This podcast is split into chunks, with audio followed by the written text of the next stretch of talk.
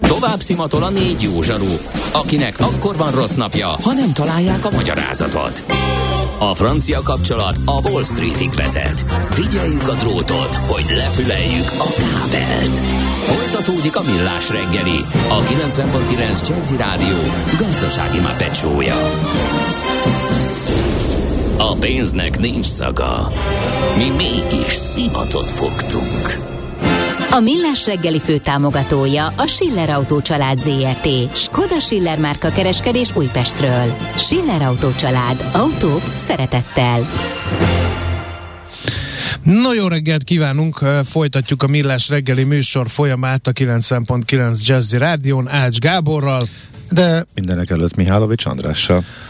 No, 0 30 20 10 9 0 9 SMS, WhatsApp és Viber számunk is ez és jönnek a e, egy hallgató egész kis memoárt állított össze Hollandiáról, mert hogy ott lakik, és a személyes benyomásait is megosztotta. Köszönjük szépen a, az információkat, illetőleg többen kiavítanak, hogy nem a Schmidt Andi mondja a híreket, hanem a Czoller Andi, de ezek, akik kiavítanak, ezek a hallgatók, ők nem tudják, hogy van egy misszióm, egy küldetésem a ma reggelre, hogy lehetőleg minden egyes blogba valahogy mosolyt csaljunk Czoller Andi arcára, és ennek a része volt az, hogy összekevertem őt Schmidt kollégám. Igen, igen, igen, igen, igen. De sikerült. Célt értünk. Sikerült, tehát igen, igen. A nagy nevetés meg volt ettől is, úgyhogy sikerült. Nem tudod, mi az üsző? Még sosem forgatta a látszatolót? Fogalmat sincs, milyen magas a dránka? Mihálovics gazda segít? Mihálovics gazda, a millás reggeli mezőgazdasági és élelmiszeripari magazinja azoknak, akik tudni szeretnék, hogy kerül a tönköly az asztalra. Mert a tehén nem szálmazsák, hogy megtömjük, ugye? A rovat támogatója a Takarékbank. No, hát egy nagyon érzékeny témába kezdünk bele, nagyon sokat hallhatunk arról, hogy mi van a termőföldjeinkkel és ez úgy kerül, kérlünk szépen mindenkit nagy figyelemmel hallgatni adásba, mert hogy a körforgásban fenntartató fejlődéssel foglalkodó podcast a mezőgazdaságra fókuszál az elmúlt hetekben, meg a következőkben is, és a két műsorvezető Tomaj Zsófi és Buri Évi tíz részen keresztül különböző témákat járnak körbe a fenntartató mezőgazdaságról, a talaj szerepén, a regeneratív gyakorlatokon keresztül a környezet tudatos táplálkozásig, másik, mert hogy ez most egy forró téma, és ezeket a szakértőket mi is elcsaklisztuk a Körforgásban eh, podcast csapatától, és most van a terítékünkön a talaj. Ugye óriási mennyiségű üvegházhatású gázt képes eltárolni, kiegyensúlyozza a klímát, feltölteti a vízkészleteinket, és táplálja az emberiséget nem mellesleg, de nem bánunk ám vele olyan gondosan, alaposan kiszipolyozzuk, de hogyan lehet meggyógyítani, e, idézőjelbe téve a meggyógyítást, erről fogunk beszélgetni Kökény Attillával, aki talajmegújító tanácsadó. Jó reggelt kívánunk! Szép jó reggelt! No, hát először is mennyire, állítsuk fel a diagnózist, mennyire őrizték meg a termőképességüket a magyar talajok? Mi, mik a személyes tapasztalatok? Ez sokba függ azért a talajtípustól. Tehát azt generálisan megalapíthatjuk, hogy ha a széntartalmat, a humusztartalmat nézzük, mint elsődleges mérőszámot a termékenységben, akkor annak ugye a fele háromnegyede elveszett a talajokból az elmúlt 150 év talajművelésének köszönhetően tehát így egy ilyen szintű termékenység csökkenéssel számolhatunk az eredeti ősállapothoz képest. És azt is, le, azt is lehet látni, hogy az, az a bizonyos talaj élet az nem mindenhol van meg. Ugye nincsenek benne azok a látható és láthatatlan kis élőlények, ami, ami ilyen élő e, teszik a talajokat. Ezt is lehet időnként olvasni, mert hogy a műtrágyák és növényvédőszerek kiírtják ezeket. Öm, nem igazán erre koncentrálnék, Aha. mert elsődlegesen, hogyha megnézzük, hogy ö, egy talaj élethez mi kell elsősorban, az pedig a nyugalom. A, otthon is, hogyha lakunk a házunkban, hogyha átmegy rajta egy tank, ugye azt, azt nem jó veszük. Na most itt gyakorlatilag mondok 150 évet, kb. mióta az ekét széles körben használják, azóta más történik, minden egyes évben többször fölforgatják az az élet közösséget, amely a talaj termékenységét biztosította itt az év uh-huh. óta. Tehát az, hogy most utána az ember most használ vegy, vegyszereket, műtrágyát, az már gyakorlatilag csak a, a tortán a cseresznye. Uh-huh. Tehát az, annak a hatása az elenyésző a talajmunkákhoz képest. Um, hogyan lehet ezt uh, valahogy megreformálni? Mert hát ugye, ha nem szántunk, gondolhatnánk, akkor hogy fogunk abba vetni, ha nem végzünk mechanikai gyomírtást, akkor, akkor hogy lehet megúszni a, a kártevőket? Tehát ilyenkor egy csomó kérdés felmerül abban, aki hát látja, hogy hogy működik ma a mezőgazdaság. Hát igen, ezt én nagyjából 12 éve tanulom, hogy hogy lehet, csinál, lehet ezt csinálni, de általában olyanoktól, akik már itt termelnek, nagyjából 50-60 éve. Tehát az azt jelenti, hogy az egész regeneráció, a talaj életrekeltése, a talaj művelés minimalizálásával, okszerű intenzitás csökkentése történik, még el nem jutunk a nótil termelésig, ahol semmiféle talajmunka nem előzi meg a vetést. Azt felvetett kérdésekre pedig, hogy hogy lehet utána kezelni ezeket a mezőgazdasági termelés során fölmerülő problémákat. Hát erről gyakorlatilag napokat lehetne beszélni, de amennyire lehet próbáljuk egyszerűsíteni a rendszert, állatokat integrálni a termelésbe, csökkenteni a növényvédőszerek mennyiségét okszerűen, mert egy, egy élőbb talaj, egy élőbb ökológiai közösség uh-huh. már jelentősen segíti azt, hogy ne kelljen ö, számos esetben vegyszereket használni a termelés során. Elhangzott egy no-till kifejezést. Ezt ö, városlakók számára világítsuk meg, hogy ez egészen pontosan hogy néz ki? Tehát mi, mi történik a, a, a, a talajjal? Tehát mondjuk ősszel learadtuk, és akkor, és akkor utána nincs szántás? nem, hogy szántás nincsen, hanem semmiféle talajművelés nincsen. Tehát a talaj úgy marad, ahogy volt a betakarítás után, rajta a felszínen a szétszórt szármaradványokkal, a mulcsal, amely védi a talajt a környezeti hatásoktól, csapóesőtől, kiszáradástól, kiegyensúlyozottabb talajklimát biztosít a talajélet számára is, védi a nedvességet a talajba, és utána tavasszal ebbe kerül például a vetés mondjuk egy őszi aratás után. De, de akkor ott sincsen szántás, hanem rámegy a vetőgép, és belekarcolja ebbe a tarlóba gyakorlatilag a magvakat? Pontosan. Ennyi történik összesen. Uh, ezt ugye mondhatnák azt, hogy, hogy ez, ez mennyire nem biztosít terméseket, egyebeket, tehát gyakorlatilag most érkezett meg az USA-ból a, a szárazföld, tehát az öntözés nélküli kukoricatermesztés rekordja, 28 tonna kukoricatermésre gond nélkül alkalmas egy ilyen no-till termesztés uh-huh. technológia. Mi van azokkal a, a fenntartásokkal, amikből most itt elhangzott egy darab, hogy akkor ott elszaporodnak a kórokozók, ott ha nem forgatjuk meg a talajt, akkor nehezebben hajt ki a növény, kisebb lesz a, a te, ha nem kezeljük, nem megyünk rá minél többször, akkor megint csak a termés átlagokkal lesz gond. Ezt azért kérdezem, mert hogy ezért alakult ki a mezőgazdasági földművelésnek a jelenlegi rendszere, mert ezek mind-mind elvileg választ adtak egy problémára. A szántás is, a kapálás is, a vegyszerezés, műtrágyázás is. Hát ez mind úgy adott választ egy problémára, hogy először elő kellett idézni a problémát.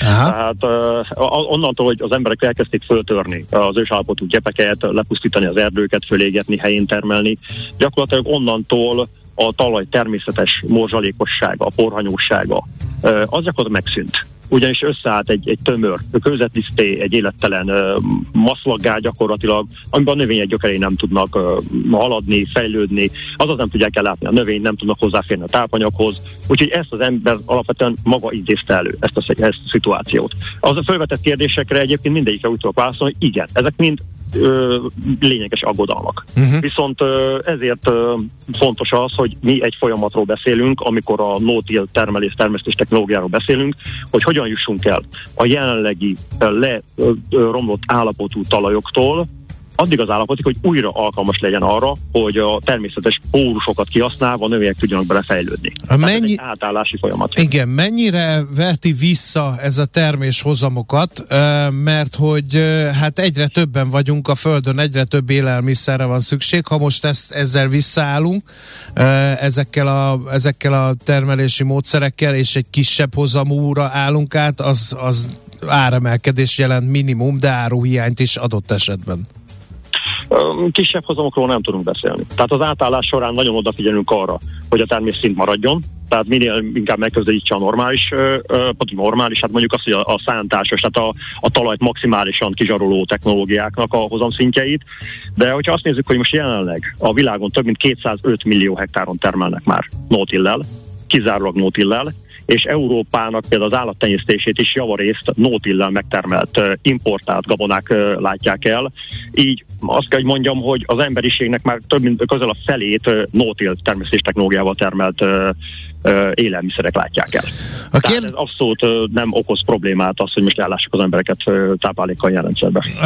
A magyar gazdáknál mennyire van fogadókészség erre? Mert hogyha most végig autózunk az országon, akkor még fekete földeket látunk, nem, ott nem hagyott, vagy ott hagyott tarlót, és hát egymás között hogy viszonyulnak ehhez, mert ugye ha valaki nem szántja fel a földjét, azért a szomszéd is kárhoztatatja, mondván, hogy majd akkor tőled átjönnek a kórokozók, mert én hiába szántok, hogyha te meg rendetlen gazda vagy, és nem szántod fel a területedet rendesen. Na igen, hát ezekkel a... Biztos találkozott találkoztunk, persze, az elmúlt 12 évben bőségesen találkoztunk ilyennel. Uh, na most sem a kórokozó kétségek, sem a gyomkétségek nem nagyon igazolódnak ebbe a történetbe, de a fogadókészség az a nullával egyenlő körülbelül. Tehát uh, itt, itt egy ilyen, hát én csak agrárfetisista, agráskonzervnek szoktam bírni ezt a rendszert, ami itt zajlik Magyarországon. Mert hogyha egy kicsit kinéznének a termelők az EU határain kívülre, akkor látnák, hogy, hogy, hogy már a John Deere még az ekegyártási befejezte, annyira nem szánt senki már a világba. De Tehát, miért van ez így? Hát én szerintem ez kezdődik az oktatásnál először. Tehát, hogyha az oktatásban nem jelenik meg a regeneratív technológiáknak az összessége, a talajmikrobiológiával mélyen foglalkozás, a nótil termesztés technológia alkalmazása, akkor nyilván nem jut le a termelés irányítókhoz se. Ugye, hogyha úgy végez valaki egy agrárfőiskolán, hogy nincs fogalma arról, hogy hogy kell dolgozni a takarónövényekkel, hogy kell dolgozni a talajélettel, a talajegészség fontosságával, vagy, vagy a minimális műveléssel, nótillel, akkor az hogyan jusson el a termelőhöz, hogyan jusson el a traktoroshoz. Ugye itt Magyarországon az, az átlag életkor 55-60 év körül van a mezőgazdaságban. Ők soha nem tanultak ilyenekről. Nem is hallottak ilyenekről, agrásajtóban nem lehet ilyenről olvasni. De hát honnan tudnának róla? Nyelveket általában nem beszél a magyar paraszt. Ugye nem divat. Mennyire, mennyi, mennyire befolyásolja a támogatási rendszer ezt, mert ugye mi is beszámoltunk az uniós költségvetés elfogadásáról, hogy, és mindig hallják a e, kedves városlakó hallgatók is, hogy az EU zöldíteni akar, meg a környezetkímélő technológiák meghonosítását támogatja. Ez tetten értethető, vagy ez sem segít? Papíron zöldítünk, ami azt jelenti, hogy általában az EU az szorult erre az ökotermesztéses vonalra. Az ökotermesztés arról híres, hogy a szántás nélkül nem tudja kezelni a gyomokat. Tehát gyakorlatilag a legnagyobb talajpusztítók az ökotermelők a rendszerben, és ezt támogatja általában az EU nagyon szívesen, illetve papíron szépen hangzanak ezek az ígéretek, hogy mi várható a következő támogatási ciklustól is. Én ezért szeretném meglátni, hogy mi valósul meg ezekből. Mert hogy a no továbbra sem jelent meg a támogatott rendszerek között, mint kiemelt cél támogatási rendszer. Uh-huh. Uh, a klímaváltozást is idehoznám be. Mennyire lehet megoldás az a no technológia a klímaváltozás elleni harcban. Azért, ha valami, most azért csak felrázta a gazdatársadalmat ez a brutális nagy asszály, ami végig söpört az ágazaton. A klímaváltozásban, ha lehet szerepe a mezőgazdaság átalakításának, akkor a no az az abszolút győztes. Tehát az azt jelenti, az idei évben is ott, akik nótillel dolgoznak már Magyarországon, én takarónövényes nótillel, ott vagy sikerült nekik betakarítani a terményt, ellentétben a, talajművelés, intenzív talajművelést végzőkkel, vagy pedig akár két-három tonnával magasabb kukorica termésük volt, mint az intenzív talajművelést végzőknek. Tehát ugye ez azon ott érhető tetten, hogy ezek a nótil talajok jóval több nedvességet képesek tárolni, ezek jóval lassabbra adják le azt a nedvességet, azaz folyamatosan egy hűtő hatást is jelentenek a területeken, akkor például egy művelt talaj, az egy, egy abszolút hő elnyelő és hőkibocsátó. Tehát az, a föld megszik nagyon gyorsan, 60-70 fokra mondjuk egy, egy talajfelszín, amikor rásüt a nap. A nótélnél általában mulcs a felszínen, vagy takarónövény, vagy élőnövény. Tehát ott 20-30 fokkal magasabb, pontosabban alacsonyabb a talaj felszín. Azaz jóval, keves, jóval több hőt nyel el, kevesebbet bocsát ki. Tehát alapvetően maga a területek, területeknek a lehűlésében is óriási szerepe van annak, hogy egy állandó takarást kap a talaj. Uh-huh. Úgyhogy sok szempontból a szénmegkötés előnyei például tetten érhetőek a regeneratív módon használt nótilnél, a csupasz nótilnél nem, tehát ez nagyon fontos különbség, de a regeneratív nótilnél igen, kifejezetten észrevehetőek ezek a hatások.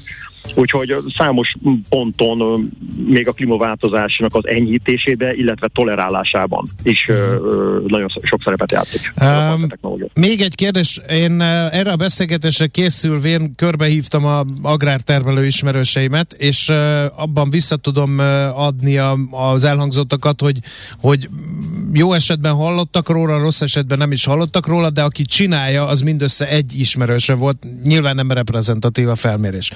Ő azt mondta, hogy belevágott ebbe a dologba, de olyan szinten visszaesett a, a, a termésnek a, a mennyisége, hogy ő egész egyszerűen ezt a luxus nem engedheti meg magának, hiszen e, következő évben is vetni kell. A kérdésem ezzel kapcsolatban tehát arra vonatkozik, hogy mennyire fájdalmas az átmenet. Tehát hogy érdemes ebbe egyáltalán neki kezdeni, hogy a kecske is jól lakjon, meg a káposzta is megmaradjon, tehát a gazdának maradjon meg az a jövedelem szintje, ami volt, illetőleg e, mégiscsak környezetbarát és fenntarthatóbb módon tudja e, a szántóföldi növénytermesztést végezni. Hát először is úgy, hogy nem belevág ebbe a technológiába. Mert hogyha belevág ebbe a technológiába, és a szántás után neki áll nótillezni, abból csak katasztrófa lesz. Tehát ez bárki visszaigazolhatja, aki hasonlóan gondolkodás és tudás nélkül neki állt ennek a folyamatnak. Úgyhogy ö, általában ezek történtek. Tehát amikor egyik évben még szánt az ember, másikban már, már direkt vetni akar, vagy hasonló direkt vet, és akkor csodálkozik, hogy 20-30%-kal lecsökken a termése. Nyilván. Ugye nincs meg az a talajszerkezet, nincs meg az a termékenységet biztosító talajélet. Tehát ez, ez így nem működik. Tehát így nem lehet csinálni. Tehát az USA-ban is, amikor a 60-as években elkezdődött a, a nótélnek a forradalma, akkor azt megelőzte 40-50 év forgatás nélküli csökkentett intenzitású művelés. Tehát nem egyik napról a másikra uh, zajlottak ezek a folyamatok. Nálunk, akik uh, tisztességesen megtanulják, hogy kell átállni, hogy kell a technológiát használni, ott nem tapasztalhatóak ilyen problémák. Aha. Mi, Hol lehet ezt akkor megtanulni? Igen? Hát ez gyakorlatilag hivatalosan sehol. Na Tehát, ez a van egy, van egy-két cég, aki foglalkozik ezekkel a technológiákkal, aki segítséget nyújt esetleg, tanfolyamokat tartunk, én is tartok tanfolyamokat, írok róla, de, de hivatalosan, szervezetten nem létezik uh-huh. ilyen, ilyen oktatási rendszer itt az, Magyarországon. Mindenki külföldről tanul. Az utolsó kérdés pedig az, hogy akkor most így mindezt egybevéve, ami elhangzott, derülátó személy szerint ön ezzel kapcsolatban, hogy az elterjedhet belátható időn belül Magyarországon is ez a no technológia, vagy sem? Illetve mi kéne ahhoz, hogy ebben a helyzetben valami áttörést érhessünk el? Hát az, hogy a terjedése hogyan zajlik, talán egy kicsit elősegíti az új támogatási rendszer a csökkentett intenzitású művelésnek a terjedését, de amíg ez nem párosul oktatási rendszer, hivatás, hivatalos oktatási rendszer, addig nem tudunk terjedésről beszélni, mert aki nem nyitott arra, hogy önmagától tanuljon, és önmagától elsajátítson új ismereteket, ők nem fognak soha átállni. Uh-huh. Tehát ezt, ezt mondom, az elmúlt 12 év alatt, akiket találkoztam így Nótil témában, szinte az összes ismerem névről. Tehát ennyi idő alatt sem láttam különösebb terjedést ezekkel a technológiákkal kapcsolatban, míg ez a, mondjuk ez alatt a 10 év alatt világszerte megduplázódott a Nótil területeknek a száma. Tehát más a rendszer. Európában itt a támogatási rendszerek eddig egyfolytában a, a szántásos művelést, a klasszikusnak hívható e, talajpusztítást szponzorálták. Azt, hogy semmiféle technológiai változtatás ne induljon el, a precíziós gazdálkodásban sincs szó arról, hogy most uh, hogy művelik az emberek a talajt, uh, ugyanazt a rendszert viszik tovább, csak jóval költségesebben. Mm. Úgyhogy amíg oktatás nincsen, nem áll mögötte, addig én nem látok uh, különösebb széles körű terjedést a jövőben. Jó, hát mi a szerény eszközeinkkel megpróbáltunk uh, részt ütni egy kicsit nagyobb részt ezen a, ezen a, a falon. Uh, hála Kökény Attilának. Köszönjük szépen a beszélgetést. Super. Jó, köszönjük. Remélem fejlődik előre ez a téma. Legyen így. Mindenkinek ez az érdeke. Rendben. Köszönjük, minden jót. Kökény Attila talajmegújító tanácsadóval beszélgettünk. Ha bővebben érdekli a téma kedves hallgatóinkat, akkor hallgassák meg az ezzel foglalkozó epizódját a Körforgásban podcastet. A szokásos streaming felületeken az Apple-nél, a Spotify-nál és a Google-nál elérhetik ezt. Mihálovics gazda most felpattant egy kultivátorra, utána néz a kocaforgónak, de a jövő héten megint segít tapintással meghatározni, hány mikron a gyapjú. Hoci a pipát meg a bőrcsizmát. Most már aztán gazdálkodjunk a rézangyala. A rovat támogatója a Takarékbank. A szerencse fia vagy? Esetleg a szerencse lánya? Hogy kiderüljön, másra nincs szükséged, mint a helyes válaszra. Játék következik. A helyes megfejtés beküldők között minden nap kisorsolunk egy Dell MS 3320 W vezeték nélkül egeret a Grupa Marinában november végén megrendezendő Dell Technologies fórumot szervező Dell Technologies Magyarország Kft. jóvoltából. Mai kérdésünk, melyik városban lesz Dell Technologies fórum két nappal a november végi budapesti helyszín előtt? A. Párizsban, B. Londonban, vagy C. Milánóban. De hova küldjük a megfejtést? A helyes megfejtéseket ma délután 16 óráig várjuk a játékkukac jazzy.hu e-mail címre. Kedvezzem ma neked a szerencse! Tőzsdei és pénzügyi hírek a 90.9 jazz az Equilor befektetési ZRT szakértőjétől. Equilor, az év befektetési szolgáltatója. Török Lajos vezetőelemző a vonalban, jó reggel, szia! Jó reggel, sziasztok! Na, hát magára talál a Budapesti értéktősde. Hát um, talán ez egy kicsit erős, de nincs uh, rossz napkezdésünk, fél százalékos pluszban vagyunk így uh-huh. um, 9 óra 47 perckor, 1,1 milliárd forintos forgalom mellett, tehát még az se annyira alacsony, bár a forgalomnak azért nagyon nagy százaléket, több mint 90 százaléket az OTP adja, ott 960 millió forintos forgalom van, 10.070 forinton a bankrészvény 0,7 százalékot emelkedett, tehát a nagyon fontos 10.000 forintos szint fölött voltunk ma egész nap folyamán. A MOL fél százalékos pluszban 2634 forinton, Richter is fél százalékot emelkedett 8350 forintra, míg a Telekom irányt keres 324,5 forint most az árfolyam.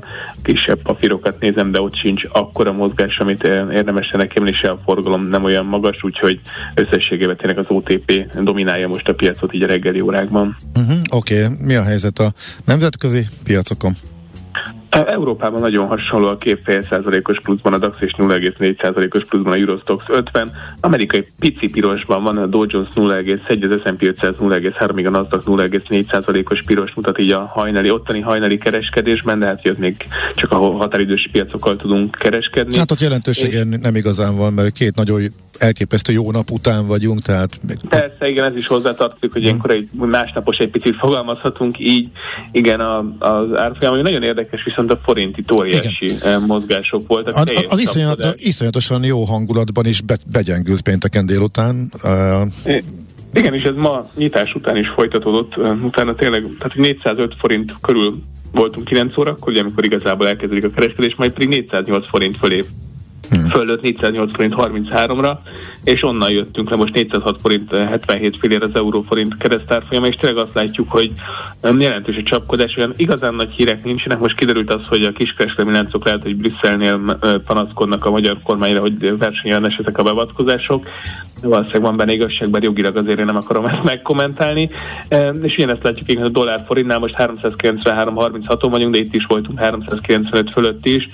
Az ez dollárnál egy kicsit azért stabilabb a kép, itt az 1.0341-es szinten vagyunk jelenleg, és tényleg azt látjuk, hogy ez az 1.03, ez az 1.035-ös szintről fordultunk, tehát itt ez a fontos. kriptókra rálátsz mert ugye bedölt ez a tőzsde, és többen temetik is ezeket az eszközöket. Hát itt, itt sok minden volt a múlt héten, ma egyébként pluszban vagyunk, itt azért ennek több oka is van. Az egyik az, hogy ugye kiderült, hogy lehet, hogy szabályoznák esetleg valamilyen szinten ezeket a kriptotőzsdéket, és ez nyilván azért megnyugvást hozhatna részben a piacokra. Illetve hát azért látjuk azt, hogy továbbra is azért vannak jelek arra, hogy azért a kriptónak lehet felhasználása, és emiatt is tartja magát. Most egyébként 16.727 dollár a bitcoin, és 1258 dollár az Ethereum. Tehát tényleg az elképesztő csapkodás, az folyamatosan jellemző. Ugye múlt héten, amikor kiderült, hogy bedől a csőd, akkor ennél a, a szinteknél alacsonyabban is voltunk, utána föl, felmerült, hogy a Binance felvásárolja, utána kiderült, hogy mégsem, tehát itt tényleg annyi minden történik, és akár perceken belül tud óriási mozgásokat mutatni, de ma reggel úgy tűnik, hogy egy kicsi zöldben kezdtük meg mm. ezt a dolgot. Jó, nagyon szépen köszönjük az összefoglalót, jó kereskedést már. Köszönöm. Szervusz. Sziasztok. Török Lajos vezető elemzővel nyitottunk tőzsdét. Tőzsdei és pénzügyi híreket hallottak a 90.9 jazz az Equilor befektetési ZRT szakértőjétől. Equilor, az év befektetési szolgáltatója. Volt már olyan érzésed, hogy megtaláltad a választ? Aha, aha, aha. Heuréka élmény. Jövő kutatás a millás reggeliben. Csak jövő időben beszélünk. A rovat támogatója, a november végén megrendezésre kerülő Dell Technologies Fórum szervezője, a Dell Technologies Magyarország Kft. Sokat beszélgettünk mostanság is, meg egyre többet a mesterséges intelligenciáról. Na de hogy lehet valaki ből olyan ember, aki ért is hozzá. Szabados Leventével, AI adattudós buddhista teológussal fogunk beszélgetni erről a kérdésről. Szervusz, jó reggelt kívánunk! Szervusztok, jó reggelt, jó reggelt. No. no hát ez egy ilyen szempontból szuper téma. Igen, igen, igen. Ez mennyire speciális tudás? Hogy lehet ebbe belekezdeni? Tegyük fel, hogy a velem szemben ülő Ács Gábor kollégát megpróbáljuk képezni mesterséges intelligencia szakértőnek, akkor, akkor van-e tanfolyam erre, vagy mik, mik azok az alap képzettségek, amik kellenek ahhoz, hogy én tudjak bánni ezzel a mesterséges intelligenciával? hát Szerintem nem szégyen egy jó metaforát tovább nyúlni, úgyhogy én onnan indulnék ki, ahonnan a, a nagyok is, hogy ha olyasmi alapvető technológia ez a mesterséges intelligencia, mint az elektromosság, akkor valami hasonló utat is jár be. Na nyúzzuk ezt a metaforát egy kicsit. Tehát mi kell ahhoz, hogy valaki úgy, úgy általában azzal találkozó, hogy egy társadalommal széles körben elterjedt az elektromosság. Hát kellettek elektrofizikusok, úgy ilyen alapkutatók, őrült tudósok, akik tényleg a, a, a mély lényeget kitaláltak. De ezek után kellettek mérnökök, elektromérnökök, konkrétan, akik valamilyen módon ezekből a mély találmányokból praktikus eszközöket forognak. Aztán persze kellenek villanyszerelők, akik a már forradott eszközöket telepítik, működtetik, csinálják, és fontos, hogy kell még egyfajta szerep, azt talán a belső építészekhez szoktuk sorolni, olyan emberek, akik meg, meg, megtervezik, hogy hogy lesz szép és esztétikus, vagy használható egy, egy világítási rendszer mondjuk. Na, ha ezen lovagolunk egy kicsit, akkor azért az egy jó kérdés, hogy mi az, hogy valaki ilyen szakember, mert többé-kevésbé ezek közül mindegy valamennyire az. Ö, és a növekményt nézzük, akkor, hogyha tényleg a, az alapkutató szintű, tőkemény, hardcore gépi tanulási szakembereket nézzük, akkor volt egy felmérés, ami azt állított, hogy 2000-ben még összességében 52 ezer ilyen ember élt a kisbolygónkon, 2019-ben már 403 ezer ilyen ember élt a kisbolygónkon, tehát azért egy 600 os sikerült növekedni egy 10 év alatt az ilyen jellegű szakembereknek. Uh-huh. Viszont mérnökökben még mindig, mindig kevés van, kevesebb van, mert összességében 300 globális gépi tanulási mérnököt satszolnak 2017-ben, közben elektromérnökből meg 320 ezer van csak az USA-ban. Úgyhogy van itt még hely. És hát hogyan, hogyan kezd bele valaki? Hát melyikbe? Vagyis, hát ez az, hogy döntsünk akkor el, hogy melyikbe? Most ezekből akkor a kőkemény statisztikákból? Hogy miből, amiből kevés van, ott van esélyünk, gondolom én. Én úgy gondolom, hogy amiből kevés van, ott, ott van esélyünk, azért az látszik, hogy alapkutatói szinten ez, ez tényleg nem egy feltétlenül egyszerű pálya, ezt be kell valljuk, meg hát azért 400 ezer alapkutató ebben a témában ez egy picit kezd fugálódni. Tehát azt, azt nem gondolom, hogy, hogy kivéve ha valaki nagyon elszánt, és már amúgy is műszaki pályáról jön, akkor hajrá, hajrá, menjen csak alapkutatónak, de talán nem biztos, hogy a hallgatóknak ez a leghasznosabb. Amit én nagyon tudnék javasolni, az, az, az kétféle megközelítés technológiai embereknek, egy megközelítés. Ha úgy érzik, hogy van valamilyen tudásuk, ami már főként statisztika, vagy akár tényleg mérnök tudományok, vagy bármi, ami, ami egy jó kis numerikus száraz háttér, akkor ők nyugodtan átképezhetik magukat a, a gépi tanulási mérnök szakmába. Ennek vannak lassan-lassan felsőoktatási lehetőségei is, indulnak mesterszakok, amik ilyen irányba tolódnak el, vannak piaci képzések, amik, amik elérhetőek, van online képzés, sok minden.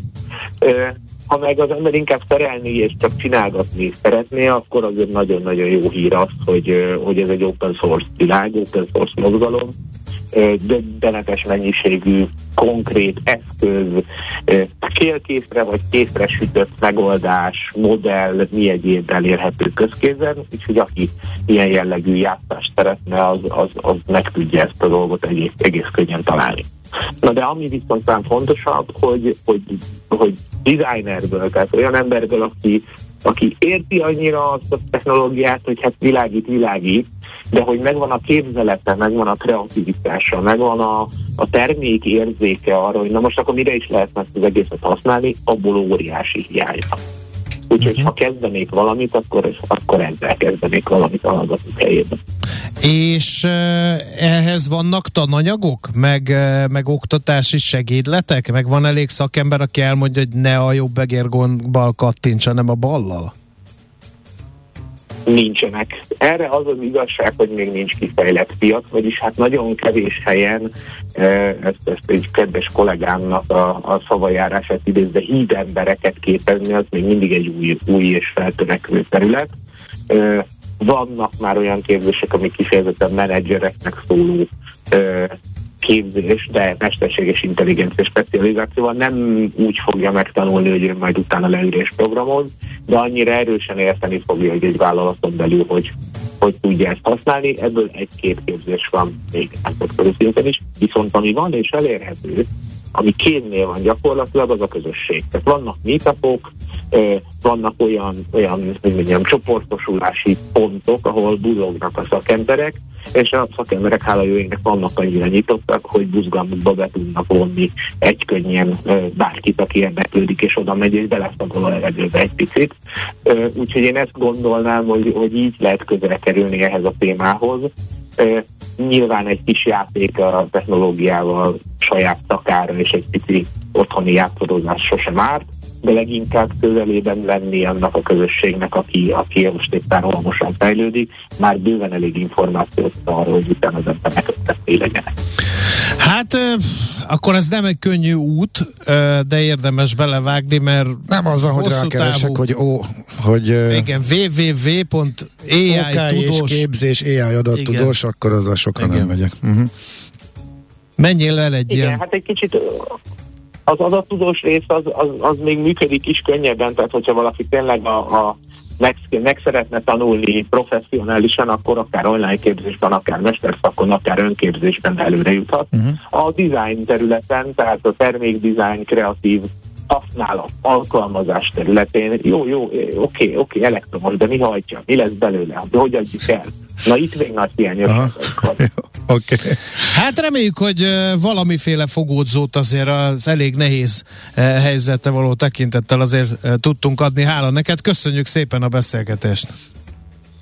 Én köszönöm a lehetőséget, sziasztok! Szerbusz! Szabados Levente, AI adattudós buticsta teológus próbált egy ösvényt vágni Ás Gábornak arra, eh, hogy eh, végül is ő Hogyha is lenne benne a. AI szakember legyen, bár a házitról azt mondja, hogy szerintem az ácsot ne az alapokra tanítsuk meg, legyen belőle inkább a mesterséges intelligencia mestere. Ne kicsibe gondolkodjunk, ha már arra is rávettük, hogy otthon is no technológiával művelje a földjét. Heuréka élmény, a millás reggeli jövőben játszódó magazinja. Mindent megtudtok majd. A rovat támogatója, a november végén megrendezésre kerülő Dell Technologies Fórum szervezője, a Dell Technologies Magyarország Kft.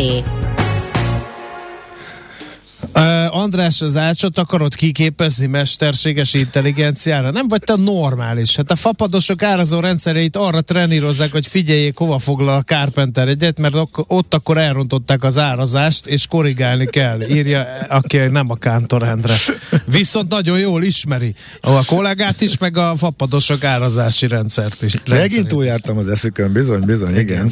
Még van, van ott még munka bőven, úgyhogy igen. Még, még mindig ott van az átlagár az 5000 környéken, úgyhogy kitartó, Csak kitartó, neked, kitartó. Persze, én még Nem. embert rajta kívül, aki 3000 forintért utazott volna bárhova. Nem, hát már növekszik. Ezt már egyszer ne- ne- nem. Már őt. Növekszik. Nem, már ő meg a tesója, tudod. Nem, de most annak- nem. Vagy Most a már- család.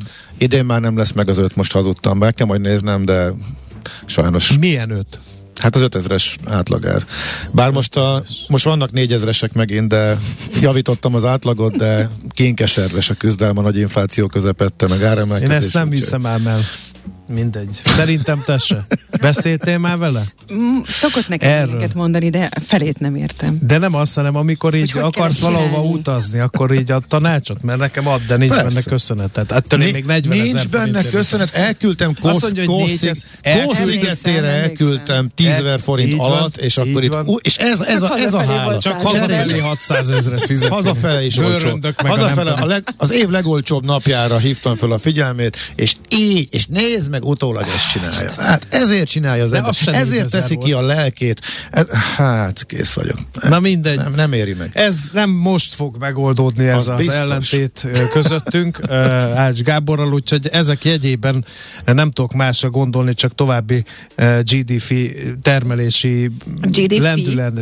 Igen, már a most már nyelvbotlás is találmány. Én már ezt a könyvet akarom olvasgatni. Az a helyzet, hogy GDP fölpörgetésért való küzdelemben elbukott, ezért Nem, alkotott, nem, nem. alkotott egy másik mutatót, Nem, a. GDP-t, és akkor mostantól a Mihálovics boldogság is, mintára ez a... érted? Azt akarom mondani, hogy most jön ki a héten a GDP adat. Na majd meglátjuk, hogy hogy teljesítettek a kollégák a felszólításom ellenére. Ha nem megy, eh, és nem érik utol Ausztriát, nem kerültünk legalább egy hangya lábnyival, majdnem más mondtam, közelebb Ausztriához, óriási csalódást fog okozni. De én már a fit is figyelem azért Igen. mostantól. Okay. No, hát ennek jegyében akkor mindenkinek tartalmas és nem mellesleg eredményekben gazdag munkanapot kívánunk. A viszont hallásra holnap 6.30-kor jövünk megint. Sziasztok! Már a véget ért ugyan a műszak, a szolgálat azonban mindig tart, mert minden lében négy kanál. Holnap reggel újra megtöltjük a kávés bögréket, beleharapunk a fánkba és kinyitjuk az aktákat. Addig is, keressetek minket az arcaktákban, a közösségi oldalunkon. A mai adás podcastjét pedig holnapunkon. Millás reggeli, a 90.9 Jazzy Rádió gazdasági show